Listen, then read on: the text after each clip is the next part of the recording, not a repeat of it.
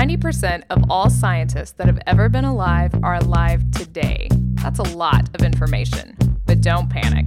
It's not an exact science. Hey, Shannon, how are you?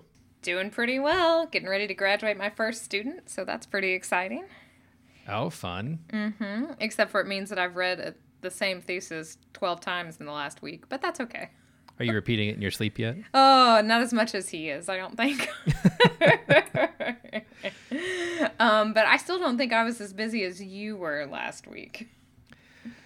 Oh, yeah. So in case you didn't notice or behind, there was no show last week. And uh, that turns out to be because SciPy, the conference, the Scientific Python conference that I was at, it's continually getting bigger and bigger and more and more events going. And this year it was so big with so many events.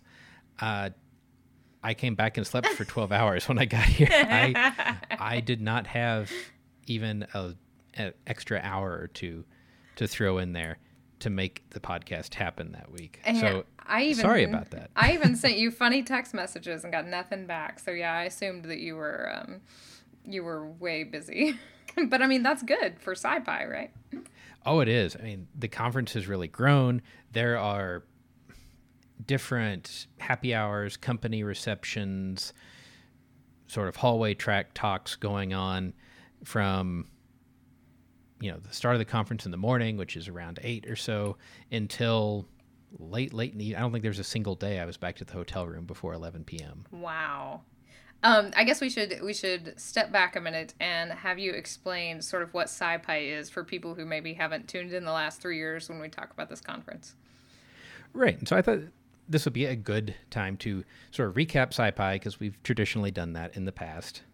And mm-hmm. This is the conference for Scientific Python. It okay. is if you use Python to do science, not necessarily focused on the more computer science-y aspects, like a lot of programming language conferences are. Okay. Uh, so there's a lot of real practicing scientists that gather every year to nerd out about Python, how they're using it, and show off new stuff. So I, I guess my question is, are there other, is there like a Sci-R conference or anything like that? You know, there's a lot of different things with R and Julia, like there's JuliaCon. Um, okay. I think that Python is the only one, at least the only one I know of, that has a purely scientific conference.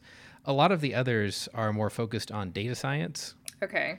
Which, not to say it's not scientific, but it's more yes. of the, the big data aspect, not here where it is routine to bump into other geophysicists, geologists, meteorologists, oceanographers, and so on. So Python just lends itself towards what we do?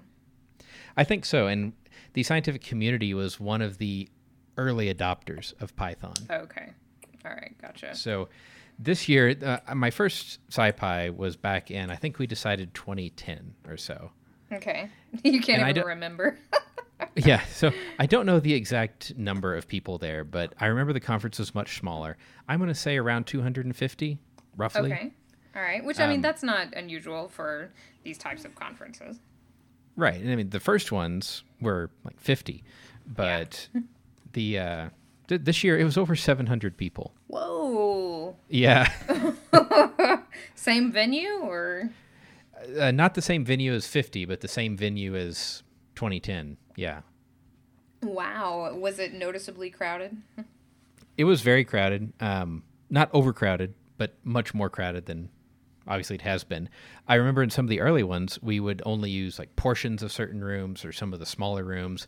And now we're using the big rooms. And at the end of the day, we use the entire grand ballroom. Oh, nice.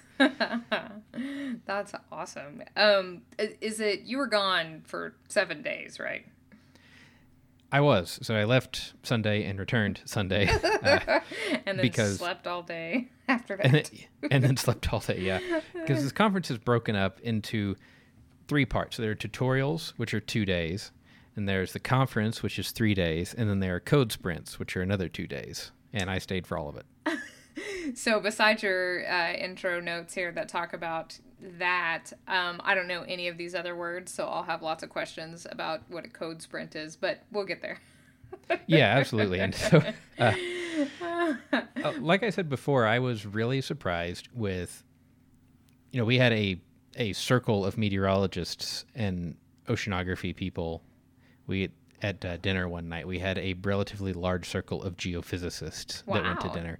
Like there are, it used to be like, oh, you're you're the other geophysicist here, and yeah. now there's a bunch. That's impressive. Are there any geologists? I mean, I can't imagine there would be, but... Oh, no, there are. There are people that would classify themselves as geologists, not geophysicists, for wow, sure. Wow, nice. Okay. Interesting. Uh, and I had the wonderful opportunity to see lots of listeners. That's awesome. Yeah. So uh, we, several of us had the chance to go out and get dinner or get some drinks. Uh, I hope that I caught everybody that was there, but it, if I didn't, you should yell on Twitter and make sure I know that you're there. But uh had a great chance to talk to some folks, find out what what they were liking about the podcast, prod people for some fun papers, hand out some cards to try to get more listeners, and um I'm out of stickers. That's awesome. I, I was going to say that's sad, but no, that's super great. Um, I still have a few more, so if anyone wants any, just keep writing in, and I'll send out the rest of mine. Um, so we're not in dire straits yet, but and that's awesome. And more are on the way. Excellent. Which I think it's fantastic that we've been able to go through that entire stack. So yes, I, if you want stickers. I mean, I have twelve of them on my car, but you know, whatever. The most interesting application I know of so far is Listener Joe has them on a, I think it was a Dungeons and Dragons box.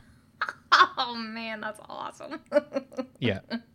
That's what I would expect from our listeners, I will say that.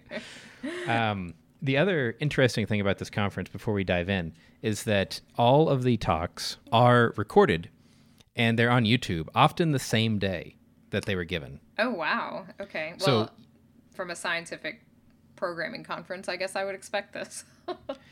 Well, and why aren't more conferences like this? Yeah, that is true. I mean, there's always somebody recording in there that from, you know, the conference organization generally for promotional use. Well, and it seems like those things never see the light of day. Yeah, yeah. Just uh, put them out there for somebody. I mean, you can go. You could attend this conference completely for free by watching it on YouTube if you so chose. Oh, nice. Uh, you could go to the tutorials. There are multiple times where there were talks or tutorials that were put up back to back because there are multiple tracks going on, sort of like at A G U, except here there are only three. That's super great. And oh, awesome. So I just can star those in my program. And then now the ones that several of us at work were interested in, uh, we can sit in a conference room and watch one afternoon. That would be great, because that's the most frustrating thing is trying to get to all the talks that you want to go to that are all scheduled at eight fifteen on one day. Yes, and this is a an interesting conference because there's not anybody saying, I hope I don't get scooped. Ah, I don't think I'd know what that felt like at a conference. That's absolutely true. Mm-hmm. Yeah. So people are very much about sharing, making it open. Is this right? Is this reproducible? Is this useful to anyone else? That is super cool. Are there other, because I know it wasn't just you from Unidata that went. I mean, are there other organizations that are sort of bringing their whole teams to this conference? I would say so. There are some business groups, uh, so Continuum or In Thought or other places that have large parts of their team there. There are also national labs that are sending large parts of their teams. Okay.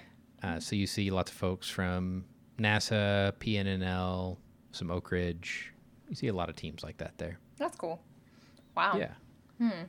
So it was just a super awesome nerd fest. Well, tell us what happened then. Okay, so tutorials. Tutorials are two days. Generally, there's a morning and an afternoon session. So day one, I did a tutorial on something called Numba in the morning. That's not just how you say number in the Northeast, right? No, no. It is, uh, it's what's called a J I T, which yep. is a just-in-time compiler. Okay.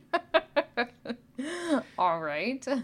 And so the neat thing about this is Python is an interpreted language. We've talked about this before, uh, which means you don't have to go through the step of... For example, with a C code, where you would write it, you would compile it, and then you would run the executable.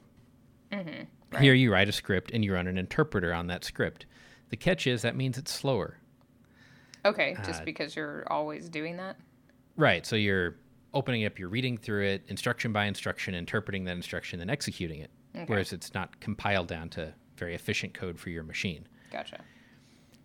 Numba, you can actually, what they call decorate functions, okay. with this decorator that says, I want you to compile this and cache the compiled version. Um. If I change it, recompile it. Otherwise, when a call to this function is made, run that compiled version. Okay. All right. So basically you're cutting down the time it takes to run any of these. By like factors of one hundred. Oh, okay. it, it depends on the problem. It depends on what all you're doing. There are some functions that can't be optimized because of the way they're written. Because uh, remember, this is all automatic. It's, you know, a couple line change. Right. Yep. Mm-hmm. Uh, so that was really neat. And it also allows you to say, I am going to call this function ten thousand times, because I want to do this calculation on ten thousand separate pieces of data. It doesn't matter what order these happen in, so just crank up all the cores on my machine and distribute these ten thousand jobs in parallel. Oh, nice. Okay. Uh, so depending on the problem, there were speed-ups of, you know, anywhere from a few times to, like I said, about one hundred times. It That's was awesome.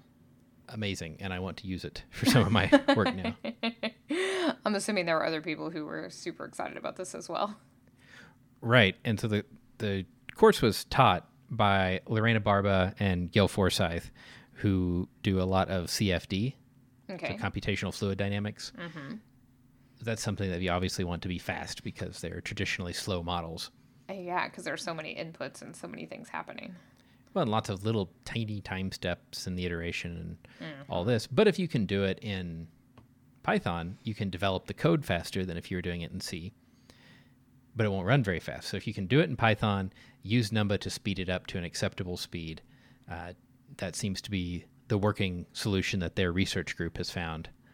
And they did a great job teaching this tutorial. That's awesome. Are, is there only one, do you have to pick between your tutorials? Is there, or are there only a couple that go on? So there are three going on concurrently. Okay. Each session. Okay. Yeah. So I picked that one, and then in the afternoon, I did a tutorial on notebook widgets. Uh, Those are the little guys that come and steal your notebook and do your to-do list while you're sleeping, right?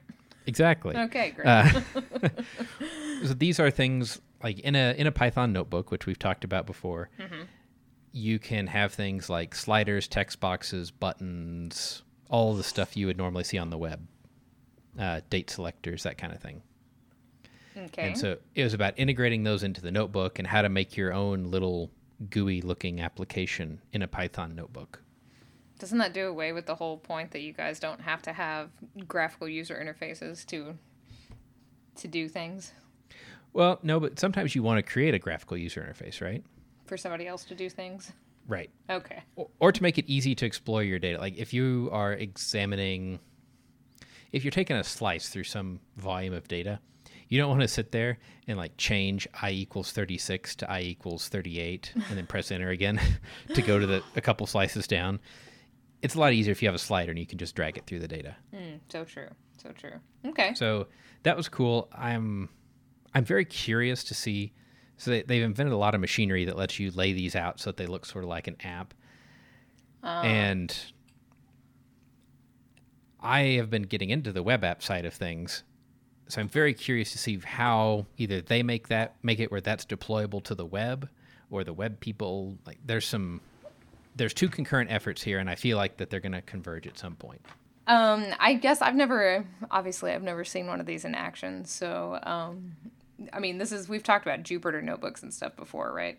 So this is something like teams could use when you guys are developing this stuff. Yeah, and well, for example, I've been corresponding with one of our listeners about gravitational tide things. Right. And mm-hmm. as an example to myself of how to do this, I stood up a web app. It's a web page you can go to and you can put in your lat and longitude and elevation and when you want the gravitational tide for and click a button and it produces a live interactive graph in the web page. Okay. Awesome. That you could also do the same thing in a Jupyter notebook. But then I have to send the notebook and say, okay, install all this Python stuff and then start a notebook. Gotcha. And then you can use this graphical user interface. And there are some people that are trying to make it easier to put notebooks on the web Mm-hmm. There's not a solution there that is seamless yet. Like, I can use them. Other Python programmers can use them. If I sent that link to you and said, here's how to calculate gravitational tide, I feel yeah. like there would be enough activation energy that you would push back on that. Whereas if I send you a link and say, here's a web page, you go and enter stuff in these boxes just like you're used to and click a button, done. So I just had this synapses thing happen because actually um, one of sort of my contemporaries in the paleomagnetic world has made a web app to do rock magnetic analysis. That was previously done. You'll love this. It was previously done in a macro in Excel. Oh. And he just rewrote it as a web app, and I think I just got that that's what he had done. That's um that's really cool, and it's super useful too. Just like you said, for someone who doesn't really understand this stuff, I know it was a lot easier to explain to people in our research group. Well, now it lets you focus on the it lets you focus on the concept. Yeah. Not the tool. Yes. Yeah, exactly. Because just working that dumb Excel macro was just as hard, you know, as actually analyzing the data.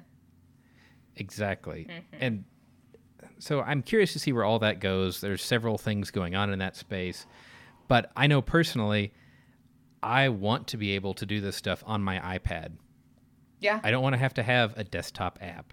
Mm-hmm. Yep. I want to be able to pull this website up on my iPad, create the plot, email the plot to myself, or attach it to an email, or put it in a slideshow, all mobily. Because if I'm in the field, that's what I have, or maybe my cell phone. Yes, exactly. Um, because, well, you remember the days of carrying around the huge, huge laptops, and that really stinks. Exactly. So. You've already you've already got enough batteries to carry around, but I digress. Well, and then the so the second day of tutorials was on a package called Scikit Learn, and that actually went all day. Okay, I thought you, I thought you had just accidentally capitalized the word learn, but this makes sense. Right, and okay. Um, basically, what I learned from that is that machine learning is eating the world. This is terrifying to me. Right? And well, and the more that we looked at it, I was slightly surprised by, and I suppose I shouldn't have been, because the only machine learning I have any experience with is the old-style backpropagator artificial neural networks, the perceptron. Right, okay. Um, really, a lot of the modern machine learning techniques are just gobs of statistics thrown at the problem. Okay, so it just does a lot of calculations and then figures out where it's where it's going from there. It's all about likelihoods, yeah. Do you think this is because computing power has, you know, increased so much that that's possible now? Oh, absolutely. Okay. Okay. When else can you work in, you know, two hundred and something dimensional space and calculate yeah. all kinds of correlations and right. deviations? And, and not need a cray to do it. Yeah. Exactly. uh, okay. Mm-hmm. And so this was really cool. We did some things like facial recognition, uh, pattern understanding, like could we predict who would die and survive on the Titanic based on a subset of the Titanic roster? Oh, that's um, an exciting... Uh... Which you could do with like sixty-something percent accuracy. Not too bad. Oh, okay. Yeah. Um, spoiler alert, if you were a male or not first class, you died. Yeah. uh, oh. And it was really, it was a neat tutorial. There's a lot of practical stuff. The afternoon got over my head in terms of the amount of machine learning knowledge required beforehand. Mm, okay, gotcha. Uh, but as an as a library developer, this was like jaw-dropping in that their library is so well-designed. Mm, you can okay. say, I'm applying this algorithm. Okay, I want to apply a different algorithm. You literally just change the function call most of the time, and everything else stays the same. They've gone to great care to make sure that their A P I, their how you interact with it, mm-hmm. is so consistent that totally changing something to try a different technique is like a one-liner most of the time. Wow. How did they come to this level of usability, do you think? Uh, I think lots of iteration. Okay. Lots of iteration and user feedback, but I'm definitely trying to learn from what they did. Uh, yeah, that sounds amazing. Uh And there's so much code in there that happens and things happen out of sight that with, you know, ten or fifteen lines of Python, you've trained up some algorithm done testing and validation, and are now running it on real data. Wow. It's just amazing. That is pretty impressive. Um, so overall in the tutorials, I learned a lot, and I got a lot of ideas on how to improve our workshops and material that we teach for work at Unidata. Which is the whole point. Yes. So seeing how other people teach, picking up a trick here, a trick there. Oh, that made that was easier for me to understand than the way we do that right now. Uh, so there's some time that needs to go back into our material after this. Man, I could really see how these further development of web apps could really help open up science to people who are, you know, more than the casual person interested, but not to necessarily, you know, like full-time research scientists. Like, it seems like there's a gap there, and this kind of technology might fill it, you know? Exactly. Like, you know, one of the classic intro to geophysics problems is calculate the expected magnetic anomaly over a buried magnetic sphere, like an ore body. Right. That's something that you can do it in Excel. It's not pretty. um, the best way to do it is to write a little program to solve it. But mm-hmm. a lot of people, that would be the hardest part of the whole thing. Yes. Yeah, exactly. I know going to um, Meteor Crater, that was the most fun, was they had this little little computers, this ancient huge computer that sort of did this, right? You could say, how big is your meteor? How fast is it going? What's your angle? And then it would calculate, you know, how big your crater is or something like that. And that was always, that exhibit was always packed because people love doing that. So that's, these web apps are actually a quite interesting um, output of all well, of this. And now imagine if that, if that exhibit was a big Q R code on the wall. Yeah. And so now you're not, you're not waiting in line to try this.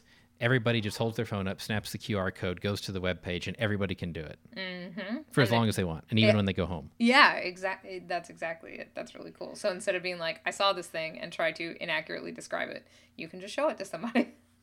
Right. And so yeah. that's something that I want to try to replicate, and I'm going to be playing with some, uh, is how do I take some of these basic problems, basic gravity models, basic magnetic models, and put them in the web, make them accessible on an iPad where you can email yourself plots and results.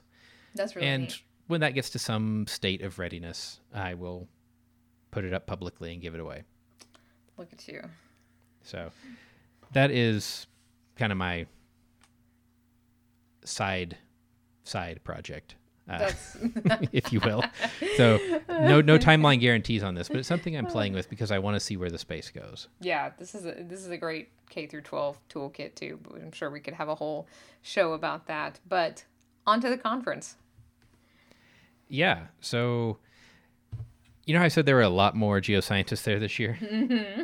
um, one of the keynotes was by Sean Gulick, who is a professor at U T I G, about uh-huh. the Chicxulub impact drilling operation. I'm super excited to hear about this.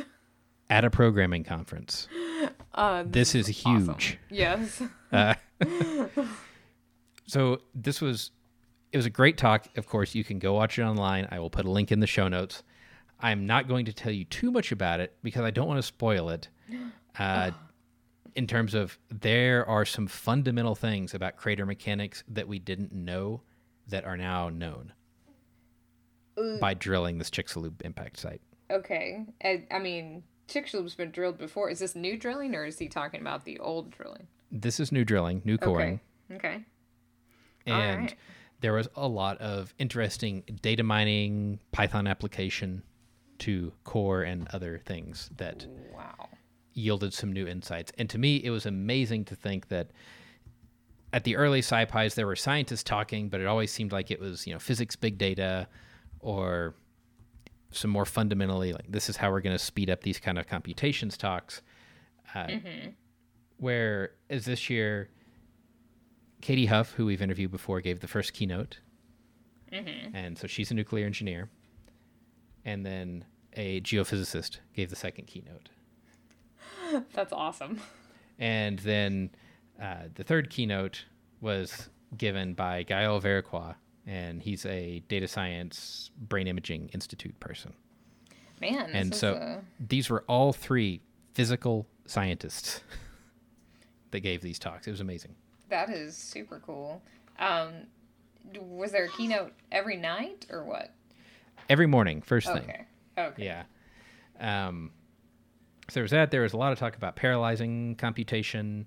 Uh, our group, Ryan May, gave a talk that we had collaborated on about how using units in calculation is great in theory and right now horrible in practice.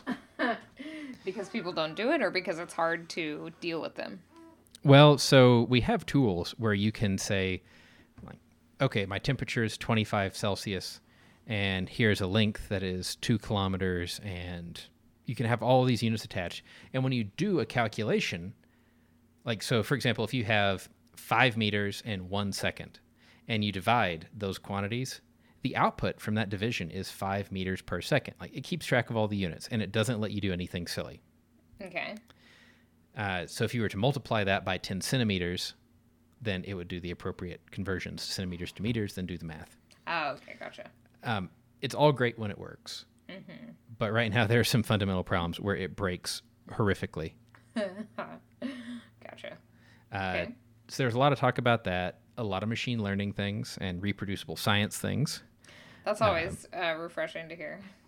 Yeah, and so I'm, to keep this short, don't want to go in depth into anything. Uh, like I say, you can see all the talks online, but there's also a really cool project that has uh, been around for a little bit now, N B Grader. Okay. If you have students do homework problems in a Python notebook, so this is a class where you've taught them how to use Python notebooks, and they're doing computational problems in the notebook. Okay. The notebooks can be automatically graded. Ah, this must have been your uh, your tweets about uh, classroom management systems, right? Uh, not exactly. Oh, okay. but, but yeah, so that was, at one point somebody asked, how many people have used a C M S? And many hands went up in the room. They said, how many people love their current C M S? And every single hand went down. uh, so true. But this is really, yeah. this is really, this is really helpful. I mean, anything that can automate grading is super helpful. Yes. Uh, there was a talk by Leo Oida, who's mm-hmm. one of the people that hangs out in Software Underground, about, he's been working with Paul Wessel in Hawaii. It's a horrible place to have a postdoc. Yeah, no kidding. Uh, really on, crappy views. Yeah. On bringing Python G M T to existence. Oh. So this is writing a way to access G M T in a Pythonic way. Okay. And it's in the very early stages. They've been working on it for a little while now. And after the conference, I think he said he was going to do some major refactoring of it to get it to be a little bit more of a matplotlib Pythonic A P I, but okay. There's a lot of promise here. Not anymore do you have to write these long command line strings that once you know how to write them, you know how to write them, but if you don't know G M T, they look pretty cryptic. Uh, uh, yes. Now it's a lot more intuitive of an interface, so I'm hoping that that will really boost the G M T usage and ease of use slash reproducibility. That's cool. Yeah, so that one was nice. And then there are lightning talks, which are the highlight of every day. Okay, and so when I first read this, I thought talks about lightning, but that's not what you meant. There have been lightning talks about lightning in the past, yes. Of course there have. Because um, scientists. You sign up on a sheet at the beginning of the conference. For an hour at the end of every day, they will give you five minutes to talk about anything you want, but only five minutes. After that, they will literally come up and unplug your computer and take you off stage. That's awesome. Um, so it's very limited. It can be shorter than that if you want. They get through as many as they can. In fact, this year they even tried two podiums, rapidly switching back and forth. Ooh.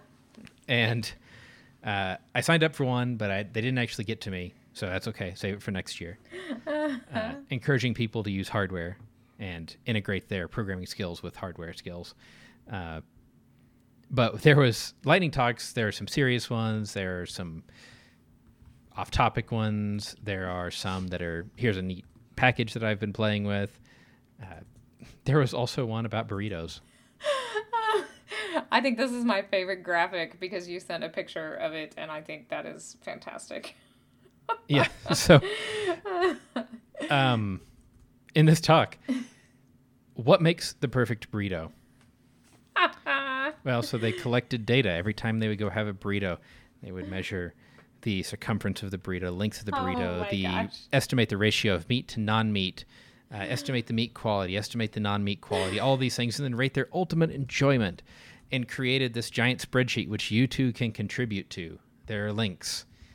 And then ran some machine learning on it and came up with the top factors that make good burritos and where they get the best value per money. Is there a correlation between value and money? All kinds of great stuff. Oh my gosh, this is amazing. And, so and that is... is a typical lightning talk, I would say. Okay. I really need to come to this conference, I think. I, I think you should. It's drivable from O U. Yep, that is true. And it sounds like there would be some useful things, even if there are things I couldn't necessarily do now, things to think about implementing in the future. Well, and the first time I went to this conference, I heard you know, sort of wah, wah, wah, wah, wah, wah, WebGL, wah, wah, wah. And there, there are beginner tracks where it's, this is, this is very, but you do not know how to make a graph in Python. We're going to spend all morning getting you comfortable with making a graph in Python. For real? So that's yes. still going on there. So I could oh, walk oh, yeah. in and be ridiculously not ready and learn something. Oh, yes. Absolutely. Okay. And every year you get to where you know more people, you know more about the language, more about what's happening, and things become clearer and clearer and clearer. Um, hmm. I still think it's one of my favorite conferences, if not my favorite. I'm pretty sure it is your favorite. It is the only one we do a full episode on every year. Yeah, you're always very, very excited about this conference. So. Uh, anyway, so to wrap up, before we get too long here, the sprints. Mm-hmm. Okay, so it's programming, so I know you're not talking about real sprints. Yeah, well, and the joke was that sometimes they feel more like slow jogs. Um, nice. But the sprints are... You get together with other people that want to work on the same thing, and it's two days of hardcore, let's get as much done on this as we can. Is this like a hackathon then? Yeah, pretty much. Okay. So Matplotlib people will get together and say, we want to get all these bugs fixed and get ready for the next release. Uh, NumPy people will get together and in this case said, we want to try to get ready for a release. Um, in MetPy, we said, we want to get more users onboarded, so... Come to us with your problems. Uh, let us help you with things. We you can contribute. So we had uh, graduate students contributing examples and then helping them integrate MetPy into what they were doing. Uh, lots of bug fixes happening. It was it was great. We had some students and professionals and professors work with us on MetPy. Uh, that's super awesome. Because then and, you've got you know your user group and all that right there, huh? Oh, absolutely. And then uh, there's also a sprint dinner, which had this year pizza and bowling. Okay. and, and so getting, I'm, I'm getting a bunch of nerds not, bowling was fun. Yeah, I was just going to say, I'm assuming you're not coding while you're doing all this too.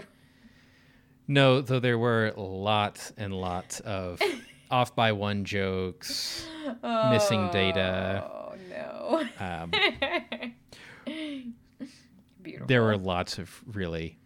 cringeworthy. And even during the lightning talks, uh, the M Cs for lightning talks have a habit every year of trying to make just cringeworthy jokes between every talk.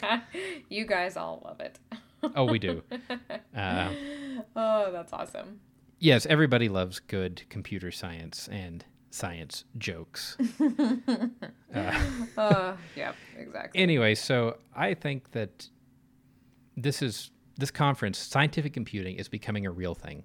Doing it right and doing it in a reproducible way is becoming important. It's becoming acknowledged. And one day it's going to be acknowledged as a valid research output. And we're getting there. Yeah. Yeah, I think so too. I keep trying to resist it, but um, I think I'm just going to have to get into it.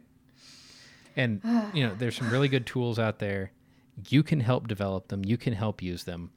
I know there's a large component of imposter syndrome in anything, especially in computing. Mm-hmm. Yes. It's okay. We want your bad code. We will help you make it good code. Oh, that's awesome. I, that's that's what's so cool about this conference is that you say there's not like that um, sort of not wanting to get scooped or not wanting to share information, which sometimes happens in conferences and stuff. And so that's really cool to hear because that's something, you know, that's the conference experience you want your students to have. You want you know, your fellow um, colleagues to have, so you can get away from that mindset, which I think pervaded science for a long time. Well, and Elizabeth Sevier, who we interviewed a couple SciPys ago on here, mm-hmm. tweeted uh, that this was a conference where it's not, I hope I get, don't get scooped, but it was a conference where people said, oh, thank goodness somebody's already done that. Oh, awesome. That's awesome. Because you could say, I'm dealing with this problem in addition to my other big problems. It was, oh, well, I have this piece of code or this thing in my library that does that. And you go, ah. So that's great. That would be really strange to feel. I will say that. Yeah. So, I mean, conferences like this, I think, should start getting on everybody's list, because to me, there is at least as important, if not more so, than the scientific conferences at this point. Yeah, no kidding. How great. I always look forward to hearing your rundown. Um of this from, you know, your week at SciPy. And it sounds like it's just getting busier and busier. It is. And uh, as promised, next week we will return with the conclusion of our plate boundary series. I know. Everyone's waiting, you know, all two people are waiting anxiously to hear about um, transform plate boundaries. But it's going to be hard to talk about. I think we, we kind of blew it with the other ones first, but that's okay. They're still interesting. Oh, yeah. So I think that means it's time for everybody's favorite segment of the show, Fun Paper Friday. Yay! Man, it feels so weird with you doing that cowbell all the time. We'll have and, to get dueling cowbells. Ooh, I like it. More cowbell. Exactly. And so this paper comes to us from listener Daryl. And it is called The Right Way to Kiss, Directionality Bias in Head Turning During Kissing by Kareem et al. And this paper's in uh, Nature. Yes. I just want to so, I just wanted to throw that out there. So if you need any more salt in the wound about your paper not getting accepted to Nature. Yeah, exactly. um, this was really weird, I thought, uh, mostly because I feel like there was a lot of info and not a lot of results, but this is also interesting because this is actually conversations I've had with people who happen to be scientists but was not in the realm of scientific inquiry, which is basically, which way do you turn your head when you're kissing and what drives those factors? Only scientists would have this discussion. I know. I, I got so excited when I saw this, and I immediately sent it to my friend who we've had this conversation before. Um, so, yeah, this is um, the drivers behind which way you turn your head are also really interesting. But that's kind of the main thought, is that humans have this bias for turning to the right in a number of settings, which I didn't really realize. And so they kind of apply that to kissing, hence the title, The Right Way to Kiss. And they've looked at a whole bunch of people and say that there's a definite bias towards turning your head to the right when you're going in for one. Right. And you know, I thought it was interesting. They even talked about with babies yeah. tending to lie facing the right after the first six months of birth. So have you noticed this? So my baby definitely has a left bias, um, but my husband is left-handed. So I've been paying attention to it after reading this, and I think that's really interesting. Well, you know, that that uh, right-handed bias was with two right-handed parents, so mm-hmm. this yeah. will be an interesting study for you. It will be, and I'm definitely going to be thinking about this as we move on, because as I was reading it, I looked down, and she had her head turned to the left, and she has her head turned to the left at night, and she's about to, she's two months old now, and so she's kind of playing with the idea of rolling over, and she's always rolled to the left, so... Hmm. Well, it'll be interesting when you can tell handedness. Yes. Yeah. And footedness. Ex- exactly. I think she's already left-footed because that's the foot she swings around to try to roll onto her tummy. So this is a, this was a very interesting paper in terms of that as well. Right. And so I looked up some statistics. We have some left-handers in our family. Okay. And it turns out about ten percent of the population is left-handed. Okay. Roughly, plus or mm-hmm. minus, uh, which we'll come back to that number as we get later in this paper. Mm-hmm. Yes. So, yes, we will. In, in this paper, they look at forty-eight Bangladeshi heterosexual married couples as their sample. And they had an interesting, what I'm assuming is normal in social science acronym, which is WEIRD. The acronym is W E I R D, which stands for Western Educated, Industrialized, Rich, and Democratic.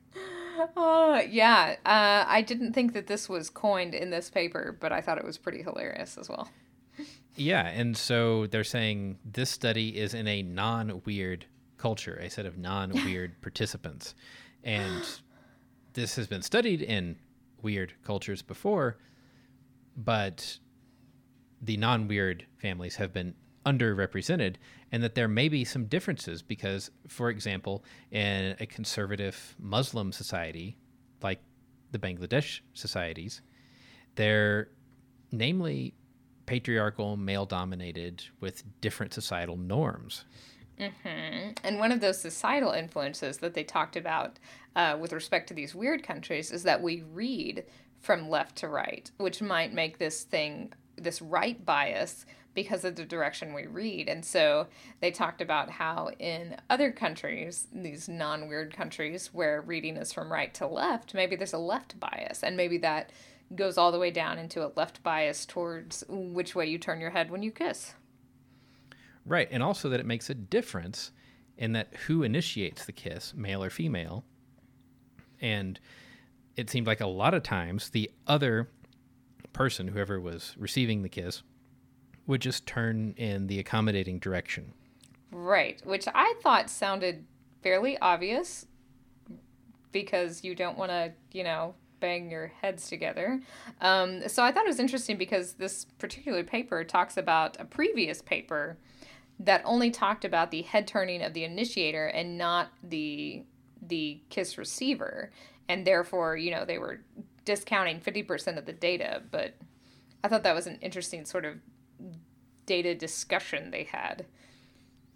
Right. And so I'm going to round all the numbers when we're talking here because they report all of these things to two or three decimal places, yes. Which to me seems questionable for sub fifty participants. Uh, yes, exactly. Um, Significant so digits. Gonna, yeah. So I'll round things and say that uh, eighty percent of the kiss initiators were male. About twenty percent were female. Okay. And mm-hmm. so of those, the kiss initiators, about seventy-three-ish percent right turned. Okay. And so that leaves only, you know, a little over twenty-five percent to left turn, mm-hmm. which to me, I was expecting that to be roughly the same number as right hand versus left hand. So I was expecting a ninety ten split. So that right. clearly says that this isn't strictly controlled by that. Yeah, right, exactly. I would have thought that as well. Um, there's also, they had the initiators and the recipients report both which direction their head and the head of the other person went independently. So uh-huh. each person reported what each of them did, and um, they didn't match always. Yeah. I thought that was pretty funny too. Obviously, yeah. you, get, you get wrapped up in stuff and you don't pay attention, I guess. Like by a few percent different. They didn't always match. Oh, this is really weird. And all I kept thinking throughout this whole paper was, man, what creepers these scientists must have felt like. Yeah, well, and especially in a culture like this where they point out you don't you don't have these kind of public displays of affection. Right. And then somebody says, please come into our lab and kiss. Yes, exactly. Like you could probably do this in any park and just do it observationally, you know, do this survey observationally. Um, but they did actually um, take away this whole kiss initiator versus recipient thing. And there, some studies have used kissing a neutrally aligned doll in a lab to see which way you turn your head. Interesting. Mm-hmm. Yeah, that's what well, I thought too. And so there was also a, uh, they ask, was your lip kissing in such a situation convenient or inconvenient? Yeah. In that situation was that you turned your heads in the opposite directions, which means that you would have bumped noses. Uh-huh, yeah. And surprisingly, a smidge over twenty percent reported as convenient. I don't understand that at all. I don't either. That was a very odd. Um, number one, it's an odd thing to ask. Right. Like, I don't really get why you would think to ask that, but um. Yeah. Well, and I'm also curious about if in the disparity of reporting from initiators and receivers, and on this. Like, if you say you turned your heads in opposite directions, to me that immediately gives the mental image of what would happen if you both turned your heads right. Yes. Because it looks opposite to you. Exactly. And when I first started reading it, I was like, wow, that is a whole lot of people that are kissing with their heads on the same side. And then I thought, no, no, that's not that's not how this is working. Right. Opposite means that your heads are oriented along the same line in space. Yes. So I'm wondering how much of it was... people misunderstanding the, that, the question. Yes, exactly. Yeah, yeah. Because, yeah. yeah, it was a good two paragraphs before I thought, man, I'm doing this wrong, I guess. Yeah. And uh, as a side note, I don't know what... So every, the charts in here are all bar charts. And they're beautiful. And we've talked about before how you don't want to use, like, if you if your data can be cleanly projected in two dimensions, don't add a third dimension for fun. Oh, no, these are... these are I, I feel that the third dimension on these histogram things, it just makes it pop out at you. So they're... they sort of look like buttons on a web page. Uh-huh. Like they have yeah. that fake shaded appearance, so mm-hmm. they look three D. Um, yeah. Yeah, I I found it really distracting. Oh, I knew you would. Yeah, that's great. It, it makes no sense at all. Uh, but anyway, so in the end, it turns out that handedness does have some play. Mm-hmm. Though it's not the sole controlling factor of whether you go right or left. Mm-hmm. And one of the main controlling factors they thought uh, for who initiates and hence would then likely influence the direction the other person goes is highly dependent on testosterone levels, hence generally the men. Uh, yeah, that, that took a direction. This this took a direction I wasn't ready for because they do some in-depth sort of, um, you know, medical... things here at the end, trying to compare it not just to handedness but just like you said to kind of um you know who has more testosterone and how that affects your aggressiveness and initiation and all that. So that was interesting. Exactly. And so like I said, there's a lot of statistics, there's a lot of comparing everything against everything to make sure that we don't miss anything in here. Mm-hmm. All of the nitty-gritty numbers are in there if you would like to do this. uh But they do say that they would like to see future replication studies with a larger number of samples to give higher confidence intervals. Yes, yes. I do. I must say that while I was trying to take in all that data, I definitely noticed that my head was cocked to the to the right. So there you go. If uh, next time that you go out on a date, you can think about this paper and... remember that statistically, slightly over seventy-five percent of the time, the answer is to go right. And then you'll probably wind up clinking teeth or something equally bad, and then you got to explain that you were thinking about this paper in Nature. Yeah, this could go badly, I'm just saying. Yeah, so thanks, Daryl, for this paper. It was uh, another one that I probably would not have found. No, on my no, own. Very interesting. Yes. Well, if you have a fun paper that you would like to send us or have done your own study on the directionality bias in your own head turning, we would like to hear from you. Shannon, how can they get a hold of us?